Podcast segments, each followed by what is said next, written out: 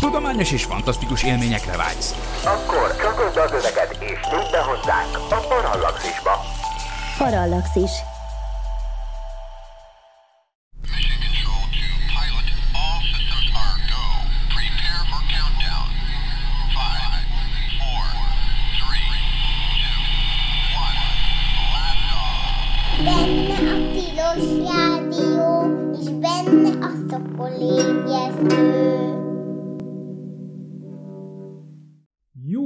Kívánok! Ez itt valóban a Tilos Rádió a 90,3 MHz-es frekvencia modulált sávon, illetve a tilos.hu, benne pedig a Szokolébresztő című műsor. Felvételről jelentkezünk. Az én nevem Dr. MZ Perix, vagyis Vince Miklós, és ismét itt van velem Várhegyi Zsolt, aki bizony Aerospace Engineer, amit még mindig nem találtunk hogy hogy van magyarul, de mondjuk, hogy űrtervező mérnök. Most meg is történészkedünk, na de űrtörténészkedünk, és hát folytatjuk azt a sorozatunkat, amit két hete kezdtünk el, ami konkrétan az 55 évvel ezelőtti tragikus Soyuz 1 űrrepülésnek a taglalása, nagyon részletesen. Ugye az történt, hogy 1967 áprilisában Vladimir Komarov egy több szempontból is problémás űrrepülésen vett részt, amiben a végén bele is halt, de eddig még nem jutottunk el, tehát az archívumból visszahallgatható a múltkori adás, és ott hagytuk el hőseinket, hogy a földi irányítás és Komarov együtt mindent megtesznek azért, hogy visszahozzák az űrhajót, a rendetlenkedő űrhajót a föld körüli pályáról, és egy ideig úgy tűnik, hogy ez akár sikerülhet is, de érdekes, hogy bár időben közel járunk már a repülés végéhez, de lényegében most jön csak a java. Ott tartottunk, hogy úgy tűnik, hogy akár vissza is jöhet Komarov, aki ilyenkor már több mint egy napja fönt van az űrben. Mindenféle probléma volt az űrhajóval. Ezt most nem fogjuk részletezni, tessék visszahallgatni az archívumban, vagy a szokolébresztő.hu felé közelítve az interneten. És hát nézzük, Vladimir Komarov földkörüli pályán, a föld hívójele zárja, mint mindig, ami hajnalt jelent oroszul, és Komarov rádió hívójele Rubin, egy hajtómű begyújtást tervezgetnek, és hát akkor Komarov bejelentkezett, azt mondja, az 10 itt Rubin, a hajtómű 146 másodpercig működött, minden névleges, minden névleges, az azt jelenti, hogy minden tervek szerint van. A középső székben ülök, biztonsági öv becsatolva. Ez a gyújtás, ami 146 másodpercig ment, ez ugye maga a fékező gyújtás volt, tehát úgy is mondhatjuk, hogy Komarov úgy tűnt, hogy sikeresen el fogja hagyni a földkörüli pályát, minden esély ellenére akár még megmenthető a küldetés, legalább annyiban, hogy megmenthető az űrhajós. És a felvételek alapján még egyszer szemben azzal, amit nyugati híresztelésekből lehetett olvasni, egy higgadt hangú Komarovot mutatnak a felvételek, iskola példája volt a nyugodtságnak, azt mondja a földi kommunikátor, aki a leíratban Zarya 10 néven szerepel, akkor most a modulok szeparációjára vár, hogy mi is. A hőmérsékletszenzorok aktiválódtak. Zarja, vétel. Mire Komarov? Aktiválódtak, aktiválódtak. Ne aggódjon. Mire a Föld, vagyis Zarja 10 azt mondja, értettem, most már megnyugodtunk. Hogy érzi magát, hogy van, Zarja, vétel. Mire Komarov? Remekül érzem magam, minden rendben van. Zarja 10. Értettem. Itt az elvtársak azt javasolják önnek, hogy vegye mély lélegzeteket, várjuk a földetérést. Itt Zarja, vétel. Mire Komarov?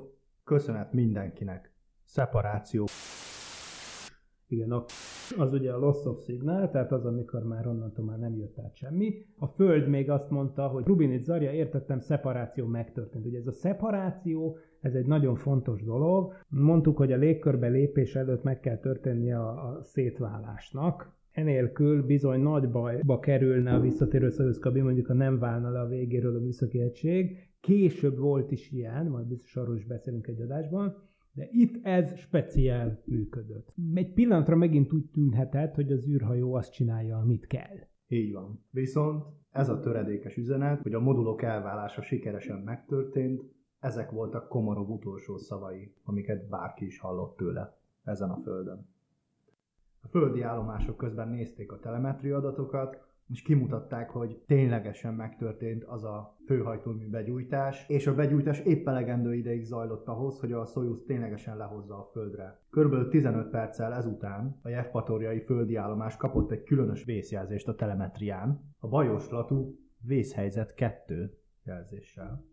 Boris Rauschenbach, aki egy senior mérnök volt, és egyébként az összes ilyen szabályzó rendszer fejlesztésért fogta össze, összeszedte magát, és elmagyarázta a csapatnak, hogy ne aggódjanak. Az egy olyan vészjelzés, amit vártak is, hogy bekövetkezik, mert az aszimmetrikus tömegeloszlás miatt, mivel a baloldali napelem nem nyílt ki, az orientációs rendszer nem tudta egy kívánt szögön belül tartani az űrhajónak az orientációját, így balisztikus pályán fog bejönni az űrhajó, viszont ezt várták is.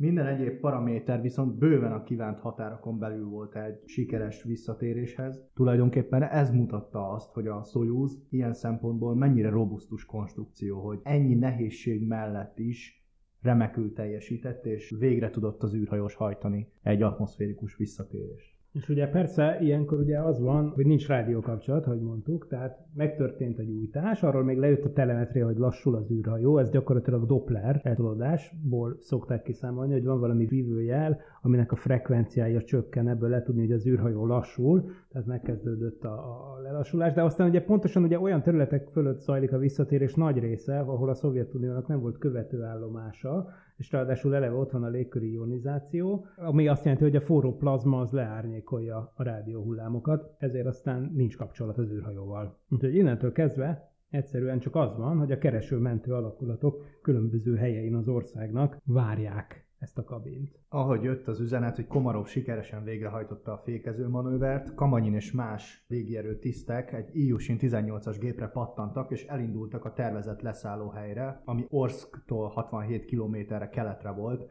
Ez egy tartalék leszállóhely volt a küldetéshez, jóval nyugatabbra a névleges leszállóhelyektől és a balisztikusok számításai azt mutatták, hogy Komarov reggel 6 óra 24 perckor földet fog érni.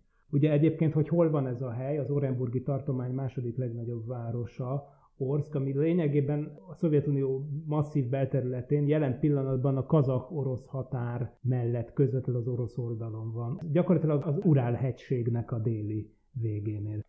Tyuratamban közben a felbocsátás helyén az állami bizottság tagjait egy hatalmas szerelőépület irodarészének a második emeletén csődítették össze. Az újságírók ki voltak zárva az eseményről, viszont Alexei Leonov közvetített az újságírók felé, és tájékoztatta őket az eseményekről valamilyen szinten. A helyszínen nagyon magas rangú vezetők voltak, úgy mint Mishin, a gyár vezetője és Kerimov, Szovjet Tudományos Akadémia elnöke Keldis, a gépipari miniszter Szergei Afanásjev és a légierő első parancsnok helyettese Szergei Rudenko.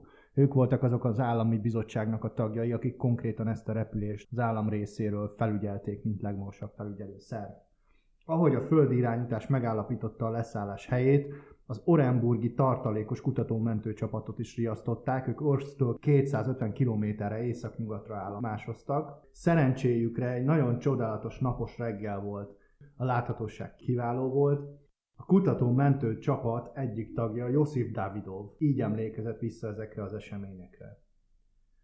Az Antonov 12-es keresőgép parancsnoka rádióban jelentette, hogy látja a Soyuz egyet a levegőben. Mindannyian a helikopter ablakaihoz tódultunk, de nem láttuk a leszálló egységet a levegőben ereszkedni. Akkor a pilóta hirtelen merülésbe kezdett, aztán a helikopter élesen jobbra fordult, és a csapatból többen látták lent egy zöld réten. Az oldalán feküdt, és az ejtőernyő közvetlenül mellette volt. Aztán egyszer csak a leszállás fékező rakétái begyújtottak, és ettől tűz ütött ki. Az megrémítette a specialistákat a helikopteren, mivel hogy ezek a hajtóművek közvetlenül a földetérés pillanata előtt kellett volna, hogy működésbe lépjenek. Épp hogy a föld fölött. Ugye a múltkori adásban beszéltünk ezekről a hajtóművekről, ugye amiknek tényleg az a közvetlen feladatuk, hogy begyulladjanak, tompítva a leszállás. De hát ugye azt is jelenti, hogy a Soyuz kabin a legutolsó pillanatig úgy jön le, hogy, hogy tulajdonképpen az alja tele van tömve robbanóanyaggal. A, a kereső mentőcsapat érdekes módon nyitott csatornán, tehát nem kódolt csatornán beszélt a Jevpatoriai Krími irányítóközponttal, illetve Tyuratammal és Moszkvával is. És hát mivel hogy ez egy nyílt csatorna volt, ezért ennek megfelelő virágnyelven kellett kommunikálni, tehát nem lehetett olyat mondani, hogy óriási robbanást láttam, tehát ilyenek nem szerepelhettek. Ennek fényében értelmezendő, amit most hallani fogunk, mert hogy amikor a mentőcsapat látta, hogy a kabin körül tűzült ki, akkor az egyik pilóta ezt mondta, látom az objektumot, a kozmonauta sürgős orvosi segítségre szorul.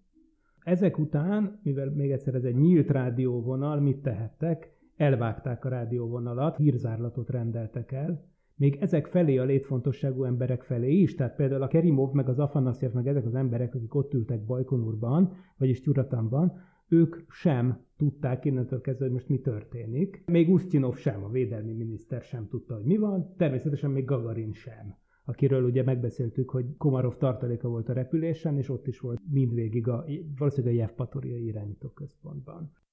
Az első helikopter, aki a helyszínre ért, 70-100 méterre landoltak a kabintól, amelyet ekkor a sűrű fekete füst vett körül. A tűz a jármű belsejében még mindig nagyon intenzív volt. A hajó alja a leszállást fékező hajtóművekkel együtt teljesen keresztül égett. A helyszíni beszámolók azt állították, hogy több sugárban olvat fém csorgott a földre. A mentőcsapat habbaloltóval próbálta eloltani ezt a tüzet, majd pedig úgy döntöttek, hogy földet fognak ráhordani, azzal próbálják azt megfékezni.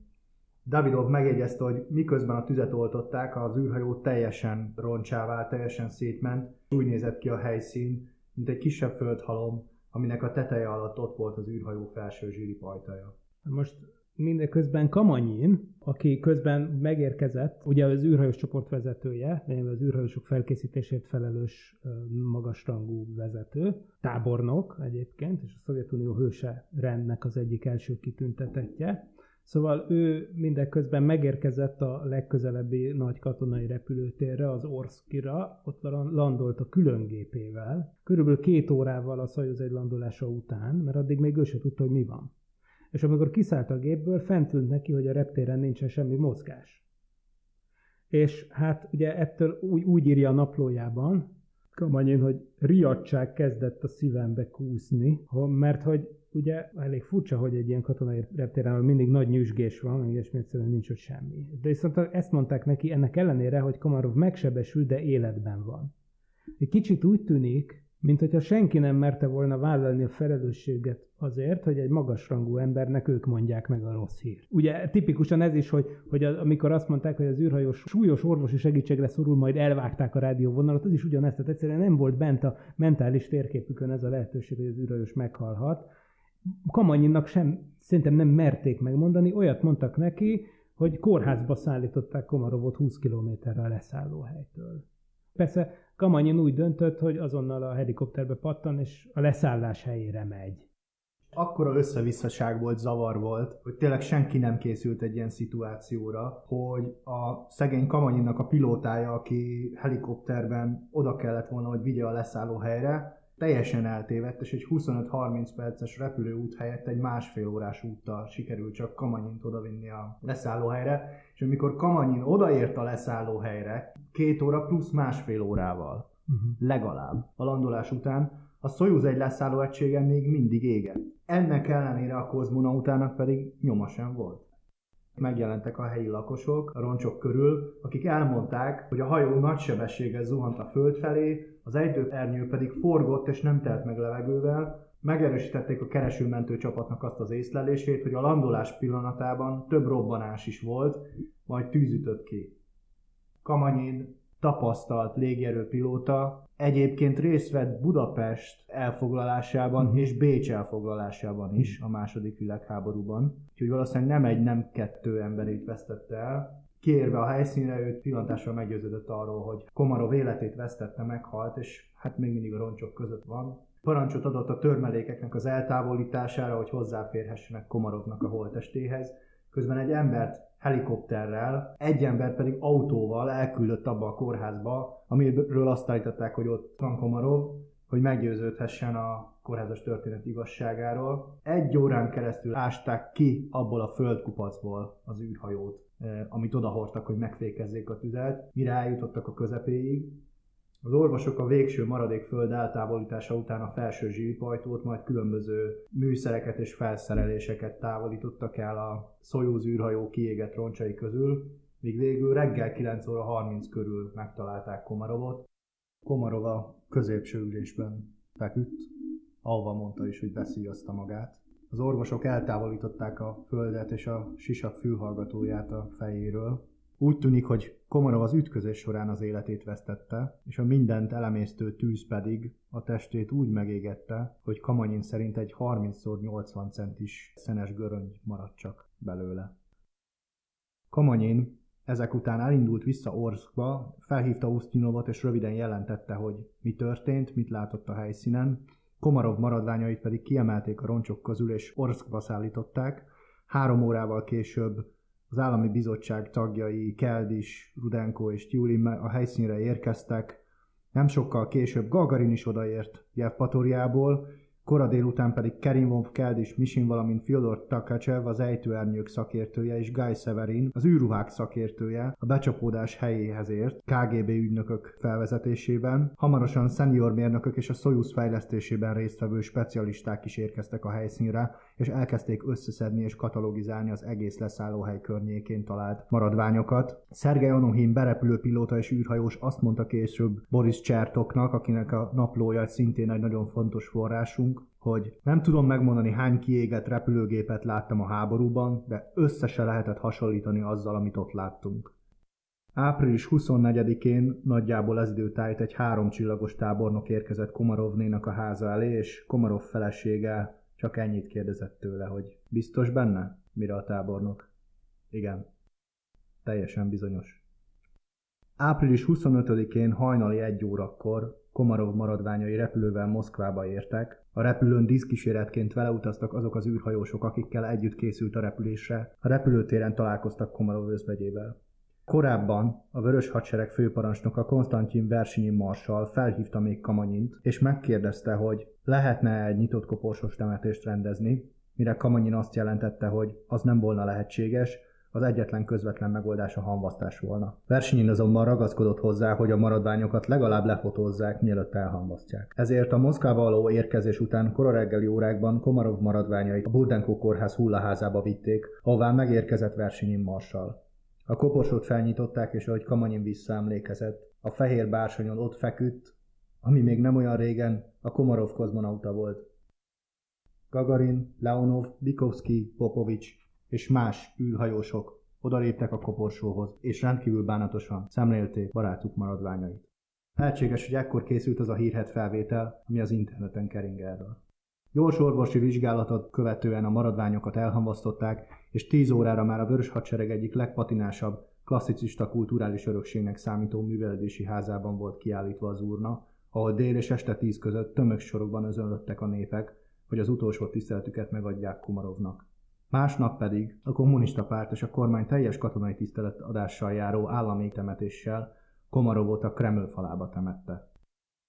Hát ez nagyon kemény, szerintem. Igen, tehát ez, ez visszaolvasva és, és, és visszanézve ezt az egész, hogy készültünk az adásra, olvasgattuk a dolgokat, tehát ez így is rettenetesen megrázó az egész történet. Főleg, hogy lépésről lépésre végigmentünk az egészen. De, de persze nyilván az is nagyon megrázó volt, amikor hát 2003-ban már átéltük azt, hogy a Kolumbia űrrepülőgép szétszakadt, és, és hét űrhajós az életét vesztette, de ott ez még egy külön dolog lehetett még ugye pluszba, hogy tényleg nem volt még korábban ilyen. Tegyük hozzá, hogy úgy tűnik az Apollo meg a Soyuz oldaláról is, hogy ezek ilyen, hát ilyen elkerülhetetlen gyerekbetegségek voltak, amiknek köszönhetően ma lényegesen biztonságosabb az űrhajózás.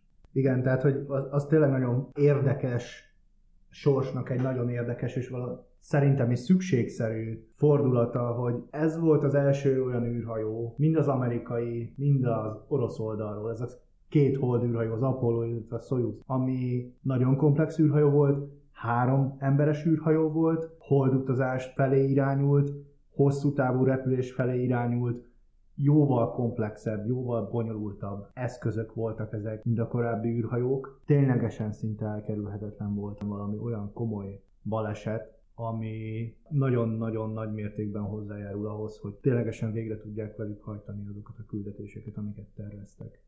És hát ugye mind máig használják a Soyuz űrhajót, mármint későbbi továbbfejlesztett változatait nyilván, és hát egyértelműen a legbiztonságosabb és megkerülhetetlen igás lova például a, a, az űrprogramnak. Ugye volt olyan időszak, amikor az amerikaiaknak nem jártak az űrrepülőgépei, például az emlegetett Kolumbia tragédiája után, vagy amikor már nyugdíjba mentek az űrsiklók, és akkor lényegében az nemzetközi űrállomást ellátását csak szajuzűrhajókat biztosították, és hát ez nagyban köszönhető annak, hogy ezeket a korai gyerekbetegségeket azóta sikerült kipiszkálni a történetből. Na de nézzük meg, hogy történt mindez. Tehát, hogy megtörtént ez a tragédia, és akkor beszéljünk arról, hogy miért történt meg, és hogy mi következett utána. Ez először is azt le kell szögezni, hogy a Soyuz egy rendszere szerintem egy alaposan megtervezett, alaposan átgondolt és alaposan kitesztelt rendszer volt. A második világháborús, illetve az utána következő időszaknak a teherdeszant, illetve a korábbi Vostok, illetve Voszhod repülésnek a tapasztalatainak a felhasználásával készült ez a rendszer, és hát ez egy rendkívül szofisztikált rendszer volt, egy rendkívül bonyolult koreográfia szerint működött. Valójában ez az ejtőernyő ez nem is egy ejtőernyő volt, nem egy ejtőernyő rendszer. Az ejtőernyő rendszer két hatalmas tartályban foglalt helyet, a fő ejtőernyő rendszer tartályában és a tartalék ejtőernyő rendszer tartályában. A fő ejtőernyő rendszer összesen hat különböző méretű ejtőernyőből, ejtőernyő kupolából áll, valamint zsinórzat, leválasztó mechanizmusok és egyéb szerelékelemek. Ezeknek a segítségével az űrhajó fékezését a sűrű légrétegekben való ereszkedés közben közel hangsebességről a kényelmes 6 méter per szekundumos földetérési sebességre tudták lassítani, méghozzá fokozatosan, az űrhajók túlzott túlterhelése nélkül.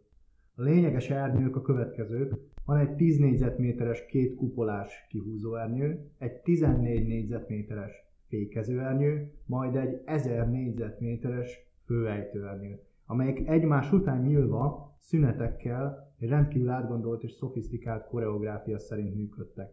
Na most nagyon apró dolognak tűnik, viszont a baleset szempontjából hatalmas jelentőségű, hogy mind a fő ejtőernyőhöz, mind a kihúzó ernyőhöz tartozik egy-egy, körülbelül egy négyzetméteres, pici segédernyő, és ugye így jön ki összesen a hat kupola.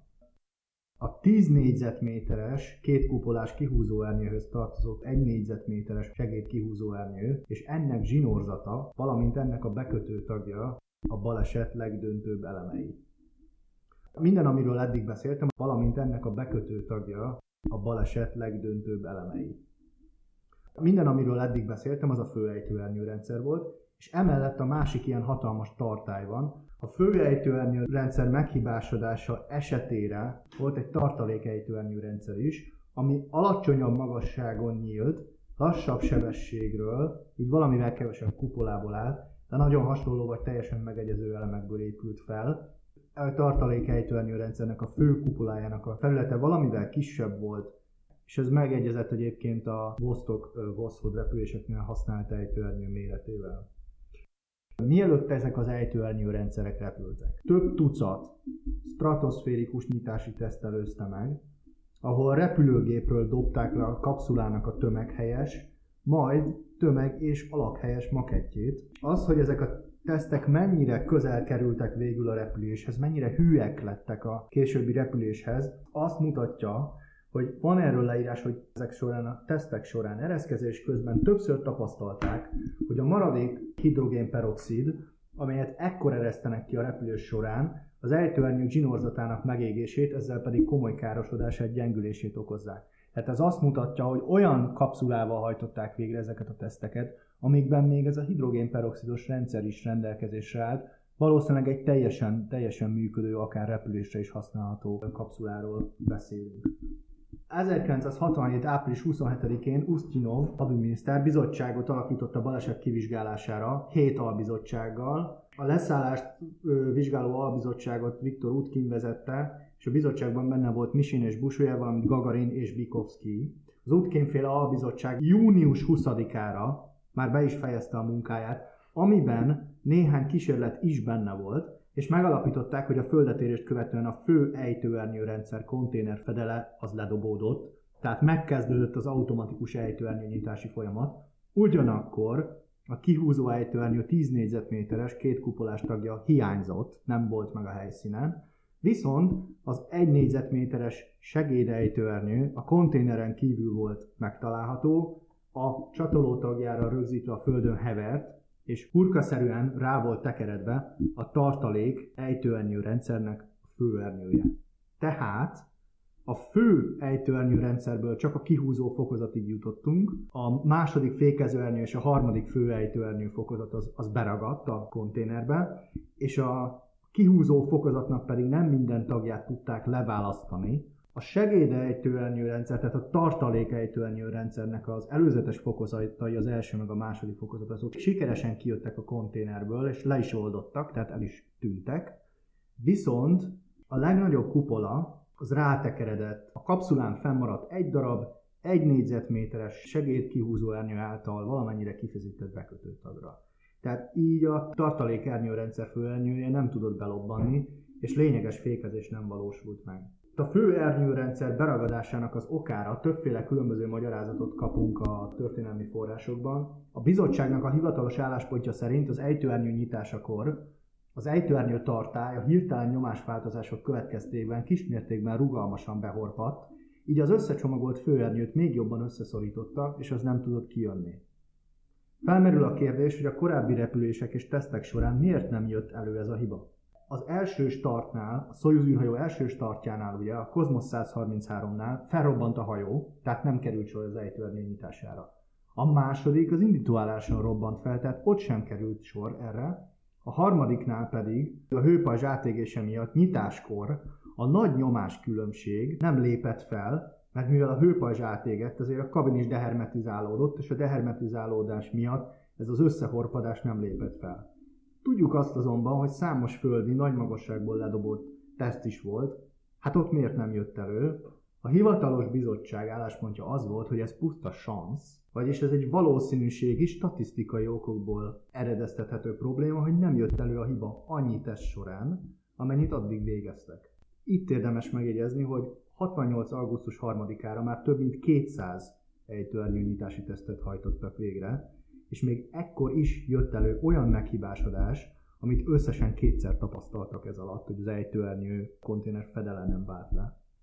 Na most ennek ellenére, vagy emellett inkább Misin éveken keresztül hangoztatta, hogy az ejtőernyő gondatlanul volt csomagolva. És bár a bizottság újra játszotta, hogy hogy csomagolták el az ernyőket, ő ezt állította.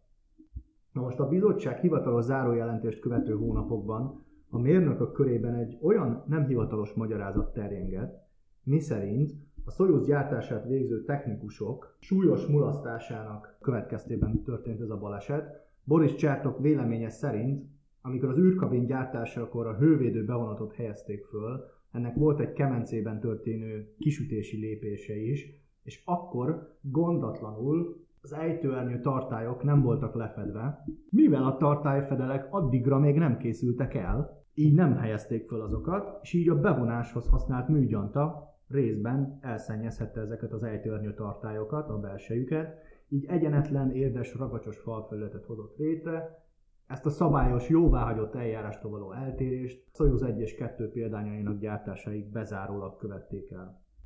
Na most akár hivatalos álláspont, akár a nem hivatalos álláspont az igaz.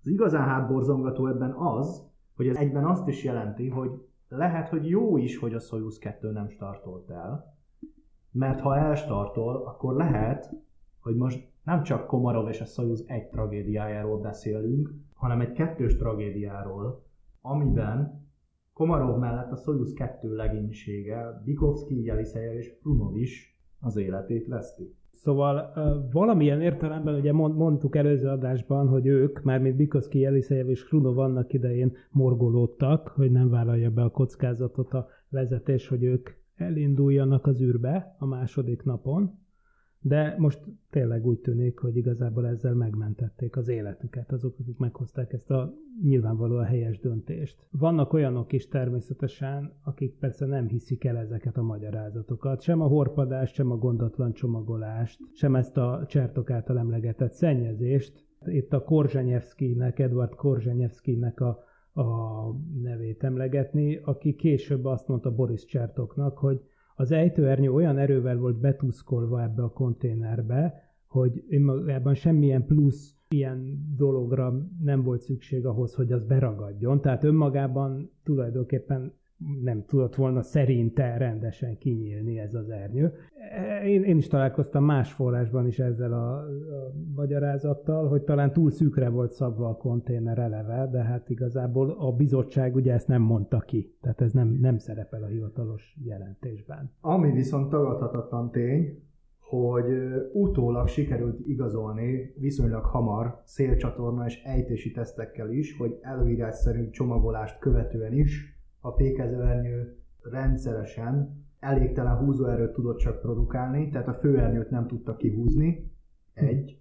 Kettő pedig, ha ki tudta is, a segéd ejtőernyőrendszernek a főernyője pedig rendszeresen belegabajodott a főernyőbe. És ezt Szaniszló Zsolt, a magyar szerző emelte ki a saját cikkében, hogy itt elkövettek egy valóban egy nagyon komoly tervezési hibát, mivel általános tervezési szempont, hogy az ejtőernyőrendszernek, ugye mondtuk, hogy ez több ejtőernyő kupolából áll, amik fokozatszerűen következnek egymás után. Minden egyes tagját el kell látni külön leoldó szerkezettel, hogyha ennek az ejtőernyőrendszernek bármelyik tagja elakad, vagy beszorul, mielőtt a tartalék ejtőernyőrendszert nyitjuk, akkor ezeket a tagokat el lehessen távolítani. Hogy ne gabajodjon a két ejtőernyőrendszer össze. Na most a Soyuznak a tervezői ezt a leválasztási lehetőséget csak a legnagyobb, legutolsó ernyőre biztosították, az előtte lévőkre nem mindegyikre, Hm. és április 24-én végső soron ez bosszulta meg magát. Tehát az történt, hogy, az, hogy a kihúzó ernyő kinyílt az elsődleges rendszerből, Igen. de beszorult a főernyő, Igen. és utána kinyílt akkor a tartalékernyő, Igen. és az abból kijövő főernyő a, A tartalékrendszerben rácsavarodott a másik konténerből kilifegő nyitóernyőre, a kettő összecsavarodott, és nem tudott rendesen megtenni levegővel az ejtőernyő, és a többi már történelem. Tehát Szaniszló Zsolt meglátása alig, hanem helyes. Érdekes egyébként, hogy egy ekkora tervezési baklövést ejtettek, ez megint csak talán a sietséggel hozható összefüggésbe. űrverseny, meg minden. És ráadásul ez azért nehéz dolog is, mert ezt én magam is tudom tervezőként, hogy az embernek mindig mérlegelnie kell a kockázatokat, és a kockázatok mérlegelése után döntenie kell arról, hogy egy adott vélt vagy valószínűleg bekövetkező problémával foglalkozik-e, azzal kapcsolatban tesz-e extra rendszerelemeket be az űreszközbe, vagy áttervezéssel, vagy teszteléssel, vagy bármilyen módon foglalkozik-e vele, vagy pedig azt mondja, hogy ezt a kockázatot vállaljuk, Mert valamit vállalni kell. Ugye véges idő, véges pénz. hajjaj. Na most hogyan változtatták meg a dolgokat? Ugye hozzá kellett mindenképpen nyúlni az űrhajónak a terveihez, mert ez így nem volt alkalmas repülésre. A bizottság javaslatainak a hatására megváltoztatták a, az ejtőernyő konténerek alakját, a hengeres helyett kúpos lesz, megnövelték az űrtartalmát, vastagították a falát, valamint kis polírozták a falát, hogy jobban csúszson. Továbbá az ejtőernyő hajtogatását és becsomagolását nagyon gondos fényképezett dokumentálásnak vetették alá. Az ejtőernyő rendszernél az egyes tagokra további leválasztó egységeket helyeztek el, valamint kialakították annak a lehetőségét is, hogy a pilóta maga is indíthasson fékező ernyőnyitást. Nagyon érdekes, bár talán egyáltalán nem meglepő, hogy a vizsgálóbizottság munkáját követő hivatalos szakvélemény mellett ennyi ideig ilyen eltérő nem hivatalos vélemények is keringtek erről a balesetről és a kivizsgálásáról. Nyilván ez sok mindent elmond az akkori rendszer berendezkedéséről. Valamint az is, hogy a bizottság hivatalos jelentése csak 1968 őszén jött ki, de a gyáron belül Misin, az ejtőernyőkért felelős Tkácsev, Busujev, Csertok és mások a sikertelen repülést követő második napon már kész listával rendelkeztek arról, hogy miket kell majd átalakítani villámgyorsan, és alig három hónapon belül, júliusban valójában már nem csak, hogy kiavították az összes javítandónak vélt hibát a tervekben, hanem már le is gyártották a következő leszálló egységet, a műszaki egységet is, és az orbitális egység gyártás alatt volt. Azt az űrhajót pedig, ami a Soyuz 2 lett volna, azt visszavitték Tyuratánból, az indítóállásról, Moszkva külvárosába, a gyárba, és azt is átalakították, és emellett még kettő Soyuz űrhajó gyártásába is belefogtak, így iszonyatos bravúrral a következő hónapokban két pár Soyuz űrhajó dokkolásának a végrehajtására is sor került. Emberek nélkül. Emberek Tegyük nélkül. Hozzá. Igen. 67. október 31-én, illetve november 2-án startolt a Cosmos 186 és 188. Ez utóbbi volt az átalakított űrhajó, ami végül nem lett a Soyuz 2, és így három űrhajósnak a nyughelye. Eredetileg ezt az új átalakítások próbájának szánták, de némi belsős gerilla munkának köszönhetően Csertok részéről rápróbáltak az automata dokkolásra is, ráadásul Dél-Amerika fölött, ahol ugye a szovjet földi irányításnak semmi rálátása nem volt, és sikerült. Az automata űrhajók végre tudták hajtani a dokkolást, teljesen önállóan, fizikailag össze is csatlakoztak, de 85 mm hiányzott a teljes elektromos csatlakozáshoz. Az egyik vissza is tért a földre, az ejtőernyő is nyílt egyébként, a másik pedig még a még mindig nem annyira szuper csillagszenzor hibája miatt túlment a célon leszálláskor, és ezért felrobbantotta magát. Ustinov megmondta a társaságnak még a repülés előtt, hogy ezután kell még egy hibátlan ember nélküli repülés, akármi van. Úgyhogy Komarov balesete után egy évvel, április 14-15-én ismét felszállt egy pár Soyuz, ezúttal a Cosmos 212 és 213 nevet kapták, és ismét pilóták nélkül tökéletes dokkolást hajtott végre. Ekkor sikerült az orientációs rendszerek jelentős javításait is megcsinálni, és az orientációs rendszerek jelentős javítása után tökéletes vezetett leszállást is, sikló leszállást is végrehajtani. Osznyinov már megint előre megmondta, hogy ez még mindig nem elég, és még egy egyedüli űrhajó felbocsátást szeretne látni, mielőtt ismét rámennek a pilótás repülésekre. Erre augusztus 28-án került sor, Cosmos 238 néven. Egyébként érdekes, hogy közben mekkora ugrások vannak itt a Cosmos űrhajó, Cosmos Igen. űrhajónak Tehát, Ugye sorszámozásában. valójában akkoriban az volt, hogy azt hiszem, hogy hat, átlagosan hat naponta indult egy kozmosz műhold. Tehát azért igen, volt ott termelés. Tehát ne gondolják azt a hallgatók, hogy ennek mindnek köze volt a Soyuz programhoz. Nem, egyáltalán nem. Kb. mindent kozmosznak neveztek fel, amiről nem akarták a világ órára kötni, hogy micsoda. És végül 68. október 25-én és 26-án került sor a tényleges Soyuz 2 és tényleges Soyuz 3 startjára, ahol a Soyuz 2 még mindig automata volt, emberi legénység nélkül, és csupán a Soyuz 3-ban ült egy pilóta, Georgi Beregovoy, aki manuálisan kísérte meg a dokkolást, de sajnos nem sikerült neki, nagyon megszenvedett ő is az orientációs rendszerrel, és annyira elhasználta az orientációs hajtóművek üzemanyagát, hogy épp hogy vissza tudott jönni a maradék hajtóanyaggal. Igen, most Beregavolyhoz néhány megjegyzés, hogy ugye az előző adásban emlegettük, hogy a pályamódosítások, meg az űrrandevő az mennyire nem olyan feladat, ami zsigerből jön egy pilótának. Minél idősebb a pilóta, meg minél tapasztaltabb, talán annál nehezebb. Most a Beregavoly volt messze a legtapasztaltabb. Ő volt az egyetlen, aki berepülő pilótaként lépett be a szovjet űrhajós csoportba. Mindennek tetejébe a legidősebb is volt a szovjet űrhajósok közül, aki repült akkor tájt. Sőt, egyébként minden olyan ember közül, aki a Földről fölment az űrbe, a Georgi Beregavoy született legelőször. Tehát 1921-ben, néhány hónappal John Glenn előtt, aki ugye a második ilyen ember. Tehát az első földlakó, aki megszületett és fölment az űrbe, az a Beregavoy, de egy rendtentően tapasztalt pilóta volt, második világháborút végig pilótáskodta, többek közt ő is ugye Kamanyonhoz hasonlóan Magyarországon is ugye tevékenykedett a Vörös Hadsereg pilótájaként, és aztán utána az volt, hogy, hogy berepülő pilóta lett. Tehát amerikaiakkal ellentétben a szovjetek nem követelték meg a berepülő pilótaságot, tehát a Gagarinék nem voltak berepülő pilóták, csak katonai pilóták. A Beregavoy volt az első, aki konkrétan berepülő pilóta volt, és mint ilyen azt mondta, hogy át, mit, mit nekem ez az égi mechanika, és hát mindennek tetejében megpróbálta kézi vezérléssel a megközelítést, és kudarcot is vallott. Úgyhogy ezek után ugye kritikák is érték, nem is repült többször,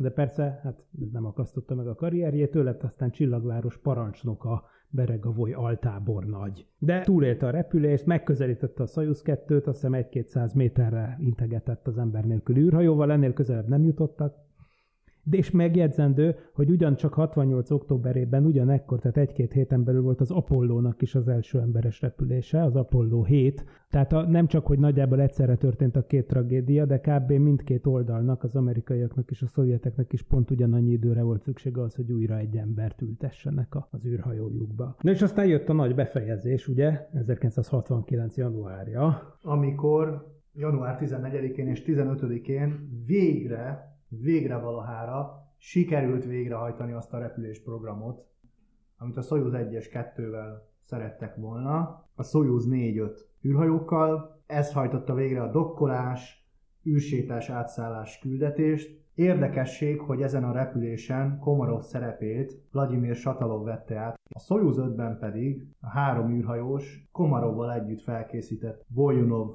Krunov, Jelisejev Igen, tehát ugyanaz a, ugyanaz a két fickó csinálta meg az űrsétát, a Krunov meg a Jelisejev.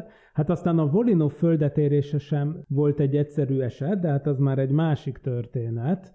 Ez egy sikeres küldetés volt, de azért a Volinov azért elég hajmeresztő leszállást produkált. Szerencsére erről már volt egy korábbi szokolébresztő, amikor évfordulós volt a történet, tehát 2019. januári egyik szokolébresztőhöz, hogyha visszatekernek az archívumban a lelkes hallgatóink, akkor meghallgathatják Boris Volinov majdnem tragédiáját a Szajuz 5 de hát ennek a történetnek tulajdonképpen most a végére értünk, folytatni fogjuk, még nem ezzel a történettel, de más ilyen űrszerencsétlenségek kitárgyalásával ezt a sorozatot, de most én megköszönöm Várhegyi Zsoltnak a remek beszélgetést.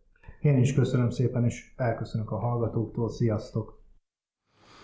Jó reggelt kívánok élőben is, hiszen én, vagyis MZ Perix itt vagyok a stúdióban, tehát felvételről lement ez a remek beszélgetés Várhegyi Zsoltal, a Vladimir Komarov űr, űrbeli tragédiájáról, ami valóban az első olyan tragédia volt, amikor űrrepülés közben emberek vesztették életüket. Ez egy hosszú beszélgetés volt, ugye két héttel ezelőtti adásban ment az első része, most, most ment a második része ennek az, a beszélgetésnek, de most itt véget ért, viszont az adásidőből még van egy jó 10 perc, ez lehetőséget ad arra például, hogy telefonhívásokat is tudjak fogadni a 215 37 73-as telefonszámon, budapesti előhívószám után, illetve hát még arra is lehetőséget ad ez a két maradék 10 perc cecske, hogy még e, e, legalább röviden megemlítsük azt, hogy mi minden várható a következő adásig az űr kutatás, űrtevékenység világában, mert hát azért lesznek dolgok, meg pedig nagyon fontos dolgok, nem más, mint az Artemis 1 repülés startja az, ami itt most elsősorban foglalkoztat itt talán mindenkit, aki valamennyire beleártja magát a napjaink űrtevékenységébe. Ugye ez a, az amerikai emberes hold programnak a első ember nélküli tesztrepülése lesz, ami jelen állás szerint egy hét múlva, vagyis augusztus 29-én kezdődhet meg a floridai Kennedy űrközpontból, ahol már ott áll a 39B jelű indítóálláson az óriási SLS Space Launch System nevű rakéta, amiről már hát hosszan és részletesen beszélgettünk, például Werner Norbival szenteltünk neki egy, egy adást így tavaly valamikor, és hát e, tulajdonképpen ez, ez, hát hogy is mondjam csak, ez, ez az valaha kb. A, nem véletlenül hívták a Space Junkie srácok például ezt viccből, az SLS-t, ami valójában a Space Launch System rövidítése, nem véletlenül mondták rá azt, hogy sose lesz semmi, mert hát tényleg olyan hosszú halasztások vannak, ami talán, talán a mi életünkből leginkább a négyes metrónak a kálváriájához hasonlíthat, de hát ez még, még sokkal durvább dolog, ez az űrkutatás területén belül, tehát tulajdonképpen már voltak olyan tervek, hogy ennek a dolognak már tíz éve repülnie kéne, de hát persze halasztás, halasztást követett, ami persze nem meglepő egy ilyen komplex repülő szerkezetnél, ami valóban a, a Saturn 5 óta a legnagyobb rakéta, amit amerikai földön építettek, és hát a világ egyik legnagyobb hordozó rakéta valaha, hordozó rakétája valaha, és hát ez bizony az Orion nevű űrhajót fogja elküldeni egy hold körüli repülésre. Még egyszer, ez a repülés a tervek szerint augusztus 29-én indul, az pont egy olyan hétfő, amikor nincs szokolébresztő, de mindenképpen érdemes figyelni. Most erre tudom már is ajánlani, hogy a Space Junkies srácok fogják közvetíteni a startot élőben, még az is lehet, hogy ott én is felbukkanok, ez még egyelőre szervezés alatt áll. Szóval mindenképp érdemes lesz követni, de még egyszer hangsúlyozom, hogy hát ismerve valamennyire a názát, azért szinte biztos, hogy befigyel valamennyi halasztás.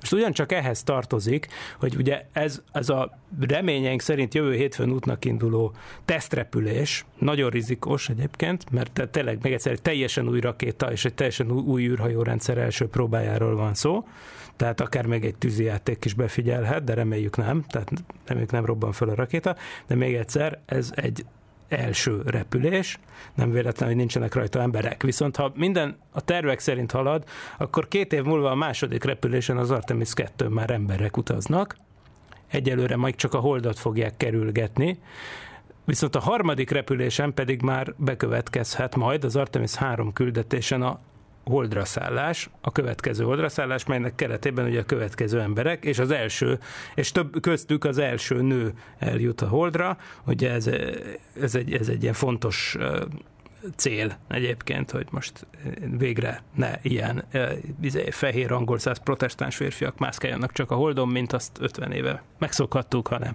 bizony legyen ott mindenféle.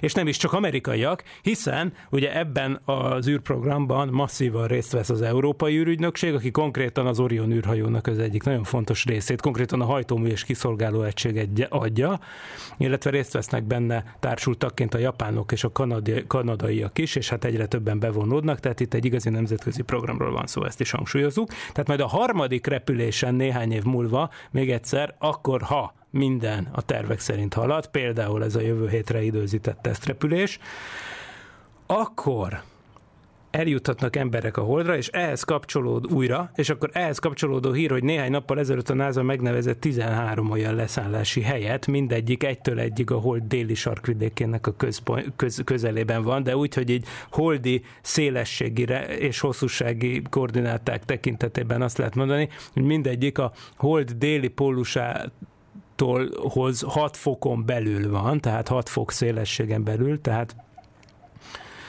tehát igen, tehát 80, 84 fokos déli szélesség vagy annál délebben van az összes leszállóhely. Ugye nyilván ennek természetesen az a fő oka, hogy ugye ott vannak olyan kráterek, amiben soha nem süt be a nap, éppen a lapos szögű beesés meg a mély kráterek miatt. Ott vannak olyan kráterek, amiknek az alján örök sötétség honol, és ugye most már rengeteg űrszondás adat igazolja, és egyébként a Földről végzett radar megfigyelések is, amennyire ezekbe a kráterekben néha szerencsésebb esetekben be lehet látni valamennyire radarral.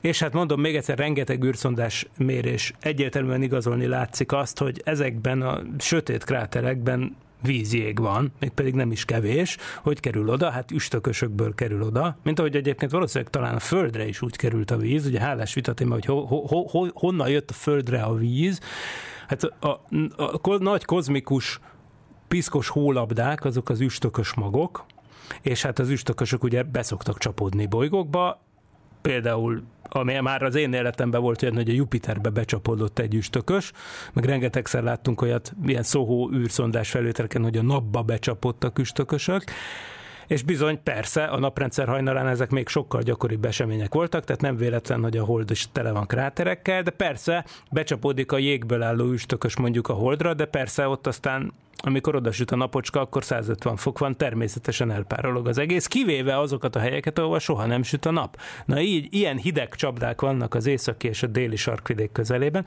és éppen ezeket fogja megcélozni majd az Artemis 3 küldetés, nyilvánvalóan azért is, hogy majd esetleg az hasznos lehet ahhoz, hogy bizony ottan feltárjanak olyan, feltárják a környezetet azzal a célral, hogy ott majd legyen egyszer bázis.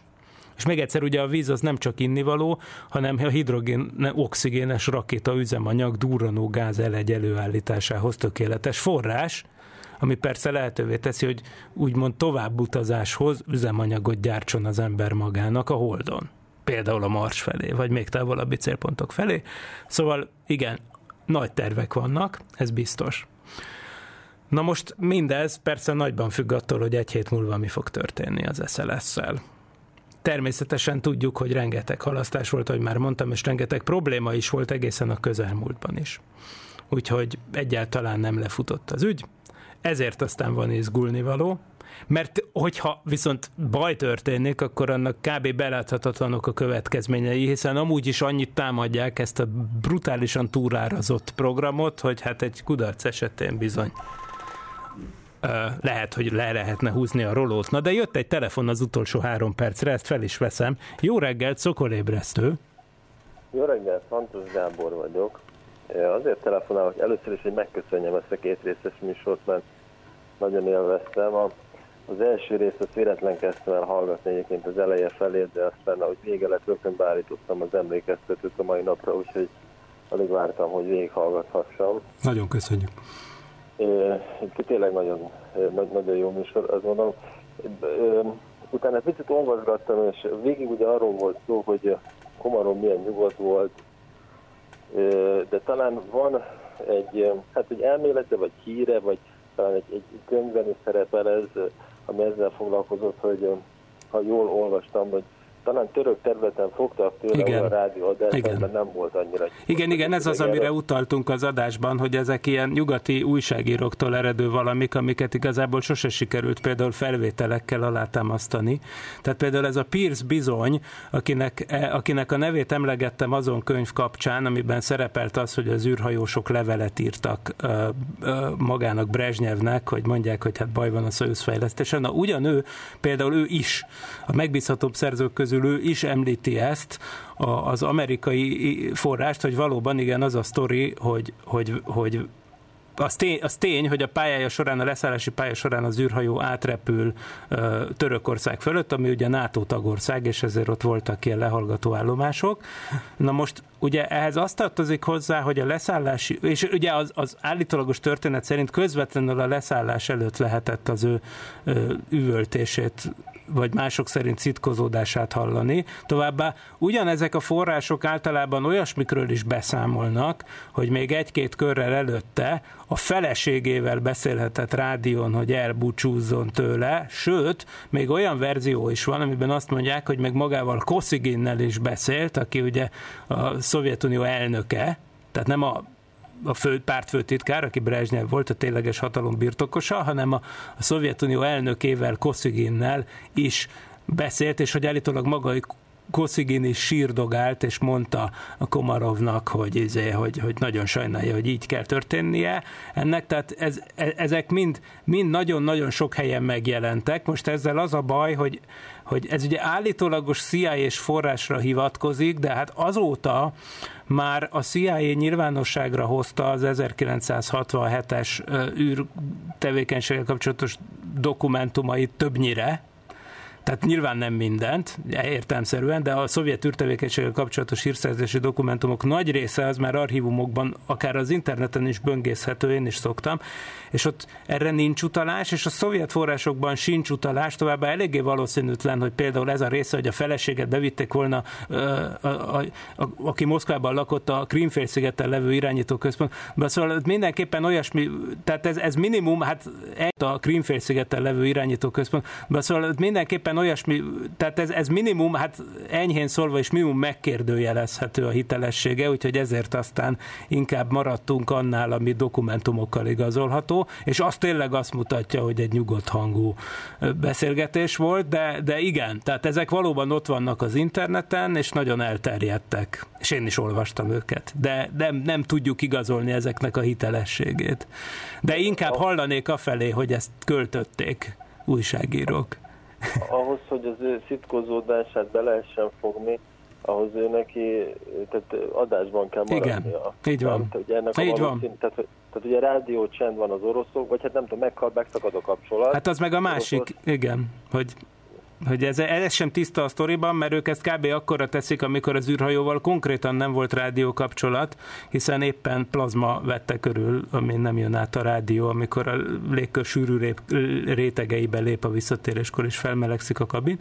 De, de mivel több verzióban létezik ez a dolog, olyat is olvastam már, hogy az is több körrel előtte volt az, hogy az szitkozódott. Mert hát volt miért, tehát azért lássuk be, hogy azért hogy elő, előző adás meghallgatás óta láthatjuk, hogy, láthatjuk, hogy hát azért voltak bajok útközben is. Tehát éppen lett volna szitkozódni való, de, de igen, szóval az, hogy a visszatérés során a végig adásban lett volna, és hogy ezt ráadásul a nyugatiak vették volna, az tényleg kizárható. Igen, igen, ez, ez is egy teljesen jogos észrevétel. Rendben, köszönöm, Köszönöm szépen én is, és ilyen, mindeközben túl is léptük az adásidőnket egy perccel, úgyhogy pánikszerűen menekülök is. Hallgassátok a Parallaxis Univerzum egyéb podcastjait is, és a szokolébresztő.hu, sokolebresztő.hu-n pedig majd csütörtökön, mint mindig hozzáolvashattok kísérő cikket ehhez az adáshoz is, és két hét múlva jövünk vissza, majd kiderül, hogy mivel, ugye függvényében azoknak az eseményeknek, amikről az előbb beszéltem, de most a szokolébresztő véget ért. Nagyon szépen köszönöm mindenkinek a figyelmet, jó napot és jó hetet kívánok. Sziasztok!